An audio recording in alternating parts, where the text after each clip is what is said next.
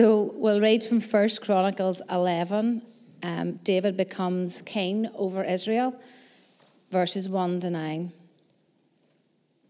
All Israel came together to David at Hebron and said, We are your own flesh and blood. In the past, even while Saul was king, you were the one who led Israel on their military campaigns. And the Lord your God said to you, You will shepherd my people Israel, and you will become their ruler. When all the elders of Israel had come to King David at Hebron, he made a covenant with them at Hebron before the Lord. And they anointed David king over Israel, as the Lord had promised through Samuel. David and all the Israelites marched to Jerusalem, that is, Jebus. The Jebusites who lived there said to David, You will not get in here. Nevertheless, David captured the fortress of Zion, which is the city of David. David had said, Whoever leads the attack on the Jebusites will become commander in chief. Joab, son of Zeruiah, went up first, and so he received the command.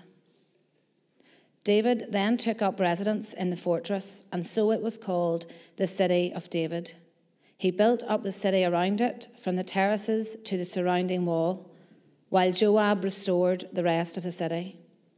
And David became more and more powerful because the Lord Almighty was with him. Are you becoming more spiritually resolved?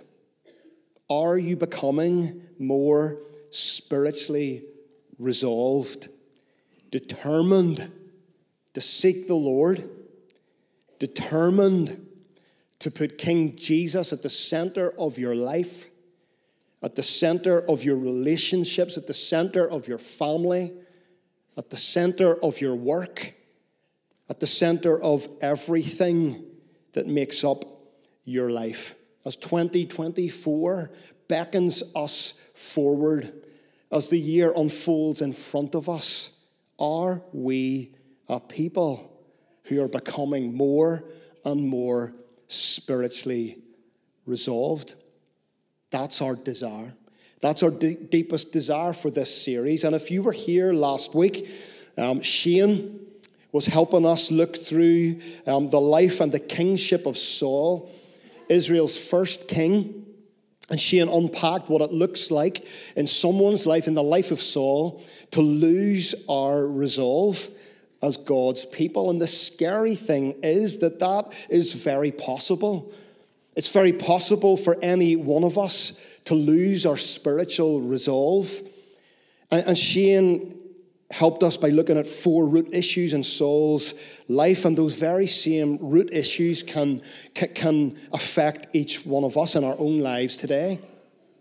Insecurity, which breeds self reliance, which feeds misplaced fear, which can lead to a false humility, all of which we see in Saul's life and can threaten to diminish our own resolve today.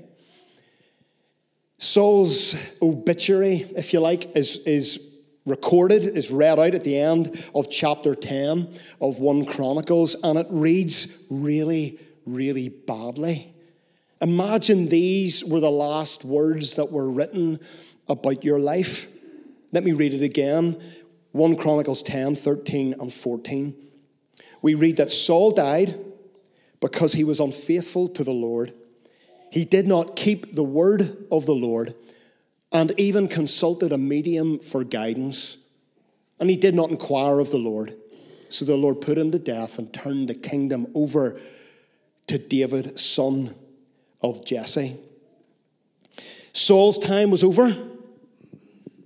David's time had arrived. In fact, David's time had been arriving for some time. God had this young man set aside David had, had been prepared and was being prepared to take over the throne for some time. Now, we need to be really clear about something that we see in First Chronicles that we don't see in First and Second Samuel. The chronicler who's writing these events, who's recording this for us, is incredibly favored towards David and towards Solomon. Okay, we need to be aware of this. He doesn't waste too much time on Saul. Whether you think that's a good thing or a bad thing, his account of Saul's reign begins at the very end. If you want to get more details about King Saul and the events of Saul's life, you need to look at 1st and 2nd Samuel. But the chronicler very, very deliberately doesn't do that. He only begins at the end of Saul's life. He's really eager that we hear about the reign of King David who is to come. The author is only too aware that Saul had lost his resolve, that Saul had, had been drawn into unfaithfulness that his heart had become so wayward that he was consulting mediums for guidance. And what we see as David takes over kingship and power is this restored and renewed spiritual resolve among the people of God. That's the moment that we're at. And as we said when we kicked off this series a few weeks ago, one of David's very first moves, if you remember, and we'll get to this in the coming weeks, one of David's first movements as king was to bring back the Ark of the Covenant or, or the ark of God's presence. That is David's first movement when he becomes king of Israel. His eager desire is to bring the presence of God right back into the center of the people of God. There will be no more consulting of mediums. The Lord will be the one that we go to. See, a restored and renewed resolve will always involve placing the presence of God, the presence of King Jesus right at the very center of who we are as the people of God. Spiritual resolve won't happen any other way. You can't have it any other way. Jesus must be the center of it all. He can't be peripheral in any shape or form. He must be at the center of it all. See, Saul's tragic end, marred by unfaithfulness and disobedience, is crucially not the end for God's people. That's the wonderful thing. God was not finished with his people. Put your hand up if you're glad that God isn't finished with you. God is not finished with you. Even in your disobedience, even when you're struggling, even when you've made a massive mistake, God is not finished with you. I think it's important that we note that. God is not finished with his people. And let's be honest, many of them had just been led into disobedience as they followed a faulty leader. God is not finished with his people. God was once again going to bless his people, and it was going to be through King David. Chapter 11, verse 2, read a few moments ago. Speaking of David, God says this He says, You will shepherd my people. You will shepherd my people, and you will be their ruler. You will be their king. But I can't emphasize something enough here, and this is really, really important. David, I mean, I love King David. David is probably, for me, outside of Paul um, in the New Testament, David, for me, is probably the hero that I look to the most in the scriptures in many ways. Now, I'm going to talk about his failures too, and we'll get to that. But I can't emphasize something enough here. David is a king, David is a ruler, David is a hero. He is. God's hand is upon David, and David is going to lead the people into great deliverance. David will lead the people into great victory in God's name.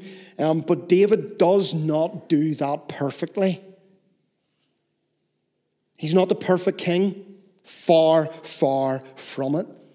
Let's get that out there. David is greatly, greatly flawed. He still has and he will have moments of momentous mess up. David is going to get it very, very wrong. Great sinfulness. He will get it all wrong. And so when we look at the life of David, as we're going to do over these coming weeks, we're always left intentionally waiting for the greater son of David. We're always left waiting, pointed forward towards the King of Kings who would come, who would be perfect in every way. The perfect, eternal King of Kings, King Jesus. David's life serves to do that. It points us forward to King Jesus. So, the lesson in this moment is don't ever place all of your hope in an earthly king, an earthly leader, dare I say it, an earthly pastor or minister. Certainly not this one. You hear me? Don't place all of your hopes in someone like me. Trust me, right? As in, like, trust me. I want you to trust me. You can. You can trust me. I want you to trust me. Can I say something else? Follow my lead. I don't say that easily. God has put something within my heart and within my life.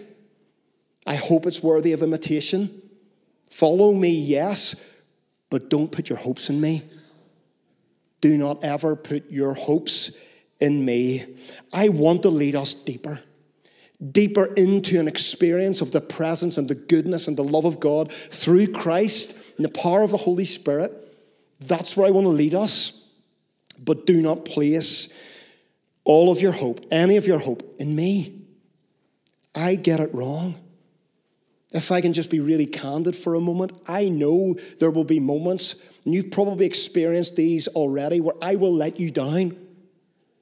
I can be very slow to respond to WhatsApp messages. I can be very slow to email back. Do you want to see my inbox? As in what comes through. I can say the wrong thing sometimes.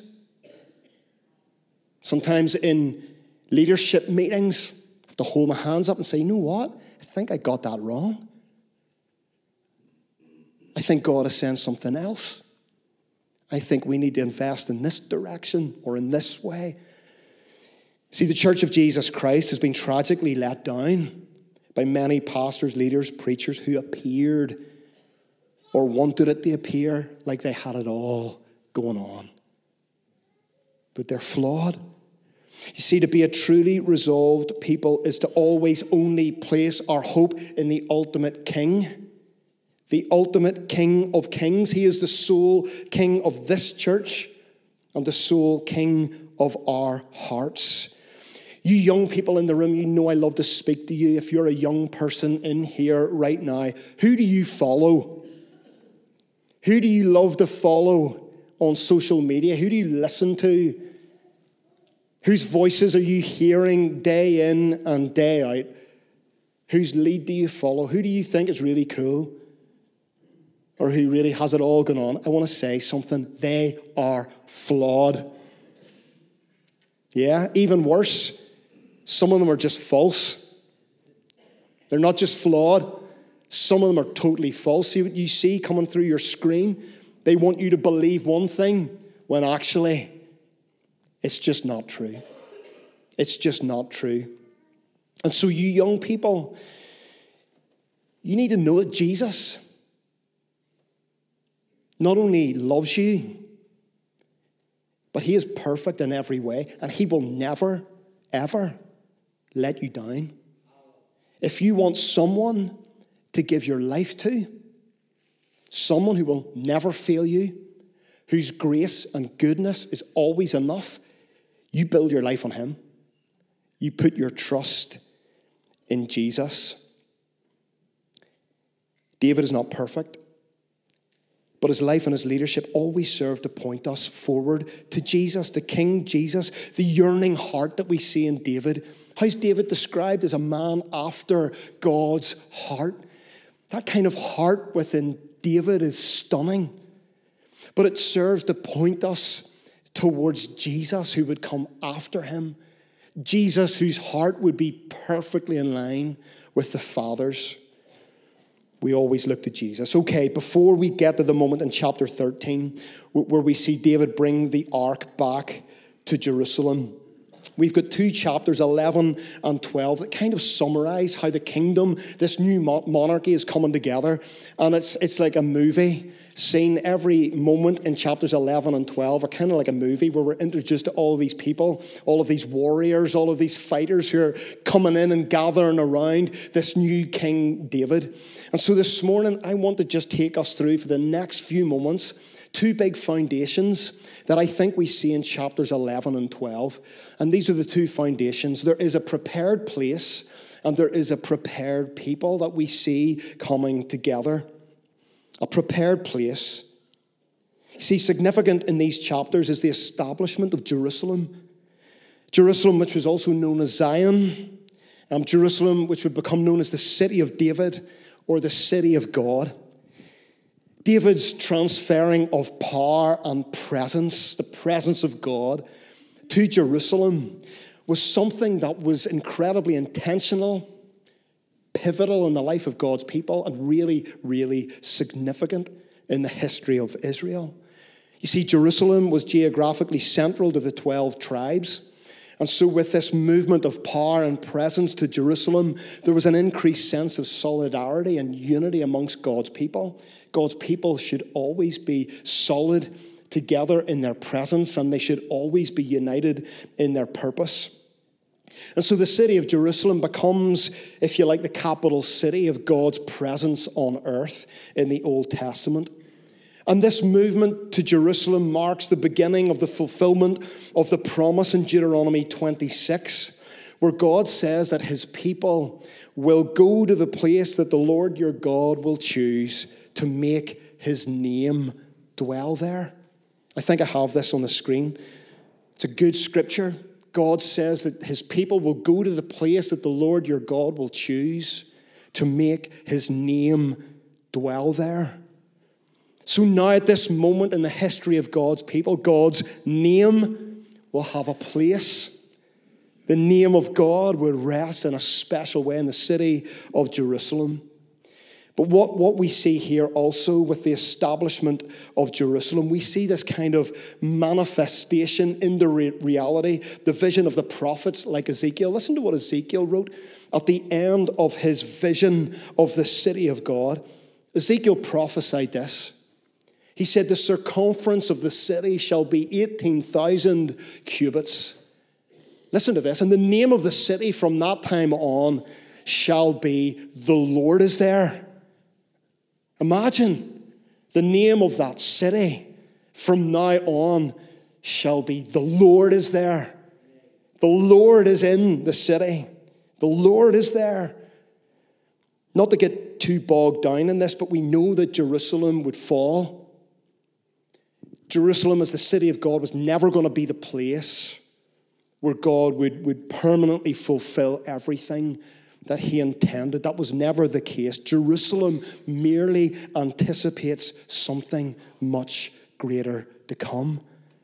See, the author of Hebrews in Hebrews 12 writes this You have come to Mount Zion, to the city of the living God, the heavenly Jerusalem and then later in chapter 13, verse 14, the author writes, For here we do not have an enduring city. Here on earth, we do not have an enduring city, but we are looking for the city that is to come. We are looking for the city that is to come. And all of this, David's election of the earthly city of Jerusalem as God's special dwelling place on earth, combined with our longing for a city that is still to come, all of this reminds us of something that is so vital for us to understand as Christians today. And it's this God has a dwelling for us. God has a dwelling for us. God has a place for us. We are dwellers of the now and the not yet kingdom of God. Dwellers of the now, right now, kingdom of God, and the not yet kingdom of God. In the now, his name dwells here. Amen. In the now, right now, God's name dwells here. Am I the only person excited about that?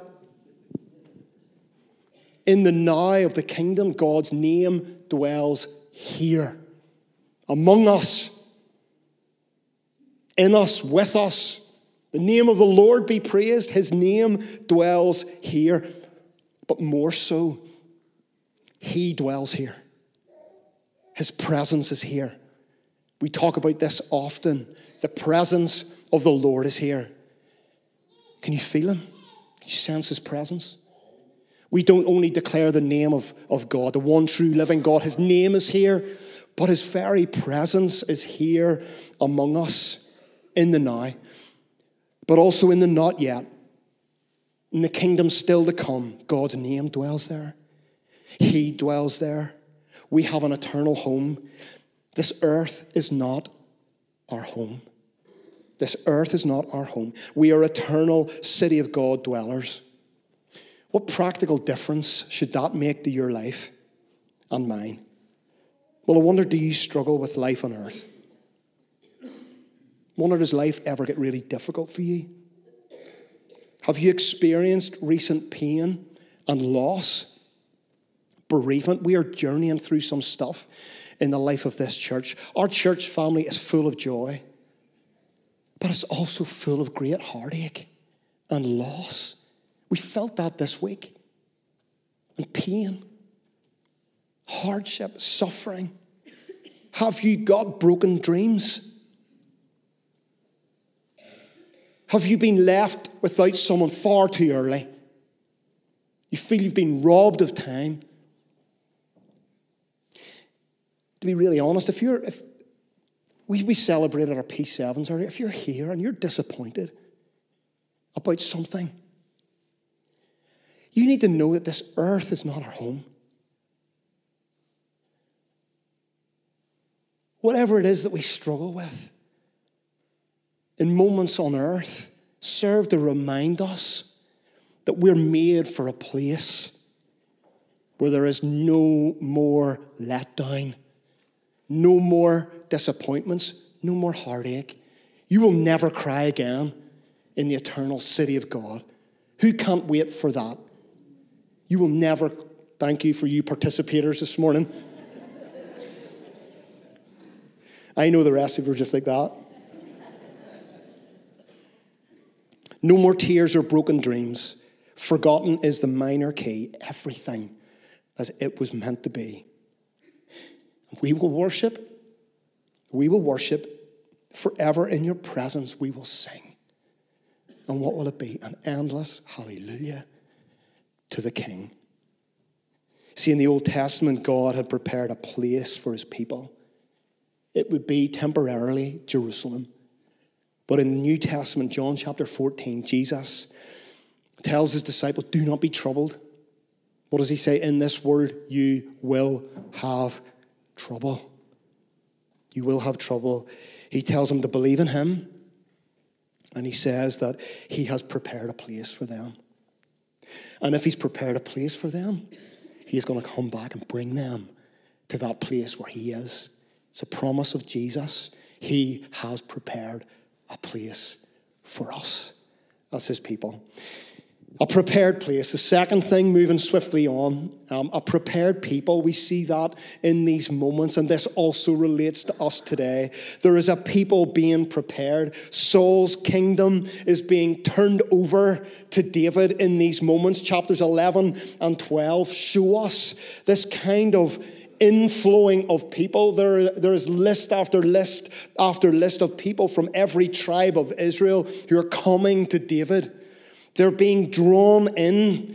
They're, they're coming to help David, this new young king in his new kingship. They're coming, and that word help appears over and over again. They're coming to help David. They're coming in to what God is doing. They're being drawn in to what God is doing among his people. We're introduced to David's mighty warriors. Any young kind of warrior hearts in the room? Anyone like kind of movies, you know, like 300 or Braveheart or whatever? This kind of reads like that in these moments. We're introduced to David's mighty warriors. They are highly skilled warriors who will take the lead in battle. We read of the three. There are the three. Then we read of the 30. And they're like, they're like special forces for King David. They're like the SAS of the day who will get in and do the work that no one else can do. There's the three, there's the 30. And then there's warrior after warrior after warrior who joins David's ranks. And they're listed across these two chapters. Let me tell you about two of them. Abishai is one of them. I don't know if you're familiar with the name. Well, Abishai, he killed 300 with a single spear. What kind of guy was that? Somebody's looking at me going, You? You're no. What kind of guy is that? 300 with a single spear. Abishai. Then there's Benaiah. He was a valiant fighter who defeated two of uh, Moab's greatest warriors, huge giants um, who were coming against God's people. He took them on and he defeated them. And then, what's more, he went down into a pit on a snowy day, we read, and he killed a lion. What else would you do? On a snowy day, after you've killed two giants, I'll go and take on a lion. And he goes down into a pit and he defeats a lion. I'm, I'm a, I think the lion must have been threatening the people, otherwise, that would be animal cruelty. But there we go, these warriors who rise up. I couldn't help but think of those moments in movies like 300 uh, whenever I was, I was reading through this. But why on earth is this in um, these moments in the Bible? Why does the chronicler put such emphasis on all of these people who are making choices to come into the kingdom, to participate in what God is doing? I think it's a really good question. Why are all of these people coming together? Why are they being drawn in to what God is doing? Well, I think that's just it. God's people are coming together. God's people are coming together across the nation of Israel at this time. Resolve is building. People are responding to what God is doing. There's a rallying towards the king. There's a renewed sense of purpose. There's a resolve in their commitment to the kingdom. They're responding to God. They're rallied to the king. They're renewed in their purpose. And they're resolved in their commitment. I'm going to say something really bold. I admit that, but I just can't help but feel that perhaps, perhaps that is what God is doing with us. As 2024 calls us forward if you're new with us, I believe that God is at work in this place. I believe that the Spirit of God is moving. There's something incredible is happening right now. And I believe that there are people responding to God, Have had enough of what the world can offer, responding to God People are being rallied to King Jesus. There's a renewal of purpose. And there's a resolve in our commitment to follow the King and be part of his kingdom. I wonder, are you up for that? Is that what we are up for. God, His name, His presence, and God has a people. Very quickly, we see God's people being prepared. They come together, they're giving their allegiance to King David. Day after day, the army grows. We read in 1 uh, Chronicles 12 that, that they were fully determined to make David king. We read that they were all of one mind as they come together around David. We read that there was plentiful supplies of fig cakes, raisin, wine, olive oil, cattle, and sheep. And then we read that there was great joy in Israel at this time. And so, as we close this morning, I think what we see in this moment as the people of God come together, they're committed and they're loyal to the king. And they know that the king is committed and loyal to them. There's a unity amongst them. They're united in heart and spirit, and the joy of the Lord was upon them. As we prepare um, to worship God, as we close out our time this morning, why don't we stand together? Let's stand together. And just as you stand, there's a lot of stuff there in those two chapters. But what is the Spirit of God speaking to you about this morning? Maybe you just need reminded that God has a place for me, that I belong to Him.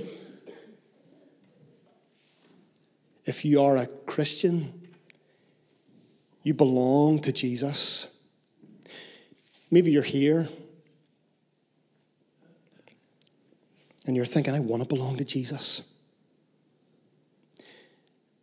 Well, maybe today is the day that you give your life to Him. You stay after church, you ask someone that you trust or one of our prayer ministry team to pray over your life for salvation, that you would give your life to Jesus. Maybe the reminder for you is that everything's going to be okay, that God has a place for me, an eternal place for me. Where all the pain will be gone forever. But until that day, you're going to be resolved to follow Him and to know His strength in your life. Maybe the call is just a commitment. Maybe it's the unity, as we see in the people of Israel. Maybe you're, you're disunified with another believer and you need to put that right. It's the unity of the Lord that commands and brings a blessing upon the people of God. And maybe it's just joy. The joy of the Lord is in this place. Joy that goes beyond your circumstances and your disappointments. Joys that go beyond your earthly pain and sense of loss. The joy of the Lord is our strength. And we have that new song within us, that endless cry of hallelujah, because we are made to worship eternally, not just in the here and now, but forevermore. Joy on earth that transcends our understanding, and joy forever in the kingdom that is to come. So we're going to worship God. We're going to lift our voices. We're going to worship the King of Kings. Let's pray. Heavenly Father, as we prepare our hearts to worship you, we thank you that you are committed to us as your people. You promise to never leave us nor will you ever forsake us. You call us to trust you now and forever. So, Lord God, we pledge our allegiance to the King of Kings, committed to who he is and his purposes here on earth. We commit ourselves to unity within the body. Lord, that there would be a beautiful sense of unity and love among your people here in this church that brings the blessing of God upon us. And Heavenly Father, fill this place with joy joy that transcends, joy that goes beyond any of our earthly pain that we might be experiencing right now. Pour out your joy, even this morning as we worship you. Through whatever it might be, may we lift up our voices as one in worship and adoration of who you are. Fill our hearts and fill this place with the joy of the Lord, in whose name we pray. Amen.